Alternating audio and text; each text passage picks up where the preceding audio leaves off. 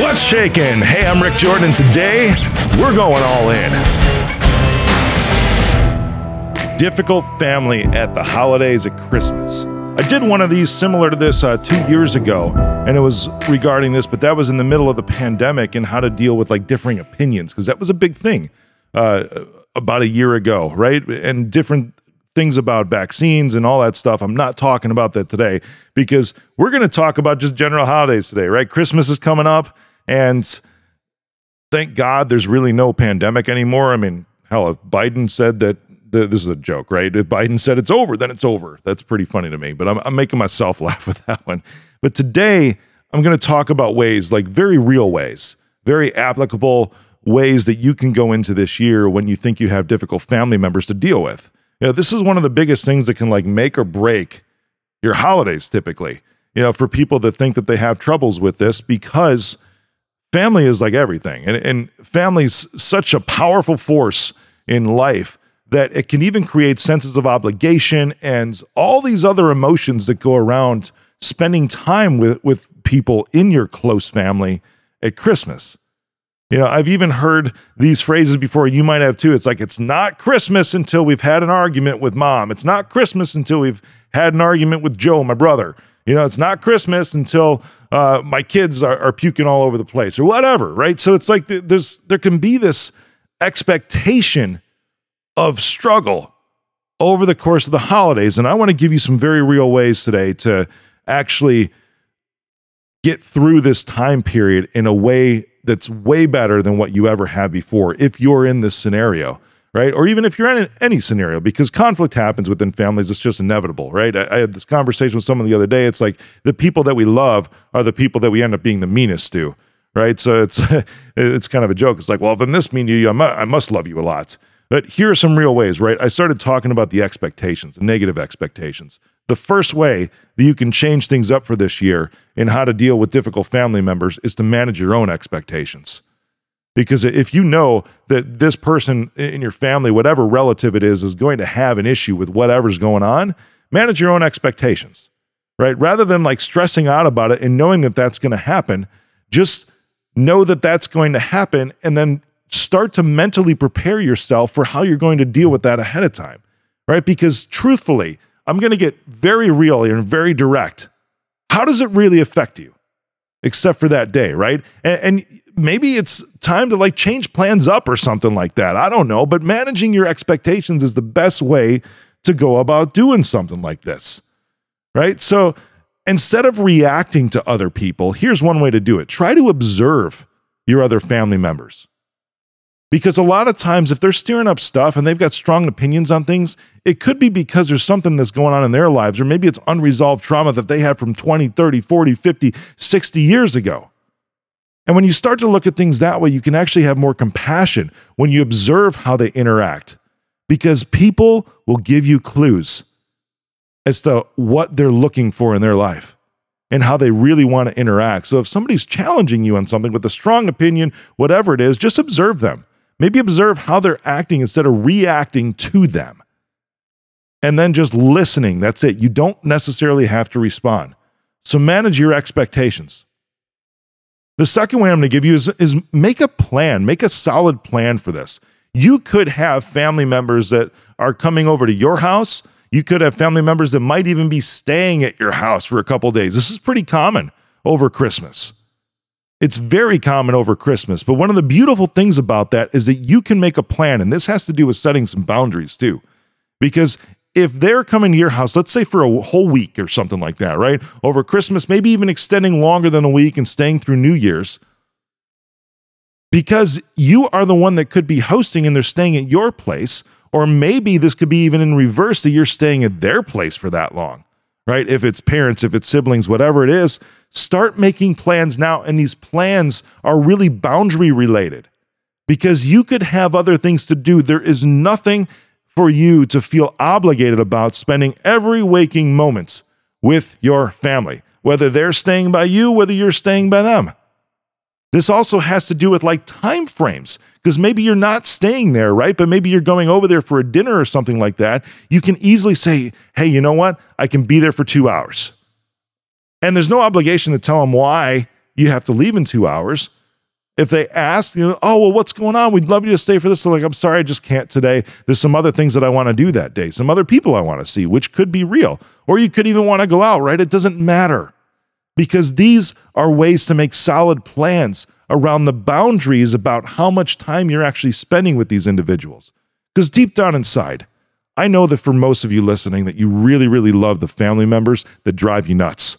Okay, I, I, I know it. Otherwise, you wouldn't go over there. I mean, you grew up with these people. It, it's it, there's this bond that really is hard to break. You want to be with them, even uh, no, even though you might feel obligated in some way. You still, in some deep down way, even if it's a little bit, actually want to be with them.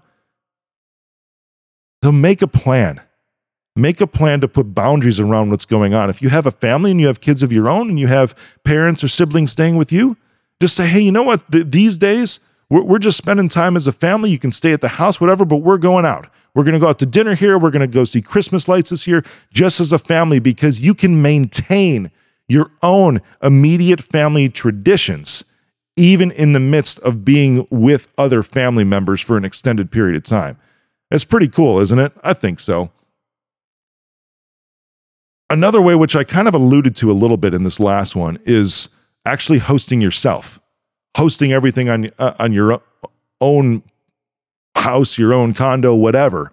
And I was about to say hosting it on your own terms. That's really what this does for you. And this is something that I've been practicing for every year because it gives you a little more control over what's going on. Mine doesn't have to do with rough family members at all. I love spending time with my family, but hosting gives me the opportunity to have the food that I like. It gives me the opportunity to structure the day the day that I the way that I want. It gives me the opportunity to to which is something I really really love to do. This is really like the the root of it is I love to provide a good time for everybody else. That's something that really really fulfills me. So if I can host, that means that I'm able to fulfill an awesome day for a bunch of other people and I love doing that. But if it's difficult family members, which is what we're really talking about today, this is a way to kind of control what's going on and it's on your own terms because you're the one that's hosting, which means you can also set the start time and you can set the end time. And I'm going to encourage you to make that end time. Don't just tell your family, hey, come over at one o'clock. Hey, come over at four o'clock. Hey, come over at six o'clock. Be like, hey, we're hosting. Come over between one and three. Come over today between five and nine because we're going to have dinner, we're going to open gifts, you know what? That's it. And then we've got to go to bed or whatever. You don't even have to give a reason, but have that end time that you communicate clearly with your family when you're hosting yourself. It's such an amazing way to, to do those things it, and, and have some sort of control and create those boundaries so you can actually sort of push the, the interactions in a way that you want to. And as far as the interactions go, I talked about this a little bit in previous episodes too, when it comes to conflict, because conflict can come up, of course, right? And these interactions, right? Of course, if you have a limited period of time, if you're setting that start and end time, it kind of minimizes the opportunity for those conflicts to come up. I mean, if you're spending nine hours with each other on any given day because there's no opportunity for an end time whatsoever, then there's a lot more time for possibility for these conflicts to come up. So, one of the ways to actually minimize those types of things is to have those start and end times. But when they do occur, because we're talking about difficult family member moments here over Christmas, right? When they do occur, ask a lot of questions. Instead of reacting, this comes back to the first part of what we talked about today. Instead of reacting, ask a lot of questions just to try to understand their perspective. You don't have it, it, it'll take some practice, and this is really shifting your mindset on this right? Especially if you have an ongoing conflict that's happening right now. You could be in that shoe in those shoes to where you are dreading Christmas with family because of a conflict that's existing right this moment. You can try to address that beforehand and resolve it, which is a good way to go. Or if that's not a possibility for you right now and you're still going to spend Christmas with those people, that's something to be commended in and of itself. And that is actually a good way to even frame things up when you arrive or when they arrive by you is to say, hey, you know what? I know these past couple of weeks, these past couple of months have been rough for us. We haven't agreed on a lot. or we haven't agreed on this. I know we've been struggling to find some common ground on, on this topic. I just want to let you know that in spite of all that, I'm still here today, and I'm still happy that you're here today. So, how about we have a good holiday together? Isn't that amazing? I mean, just being able to, it's not even like putting conflict aside, but it could actually even open up an opportunity for a bridge to resolve whatever that conflict has been the past couple of weeks. And then you're, you're already pre framing the time right when you arrive. This is going to take some guts on your part because uh, you can't expect your family member to do this, but this is for you to go in and pre frame the day that it's going to be a good day with that difficult family member by just acknowledging the difficulty that you've had already because of a situation going on, and then saying, you know what?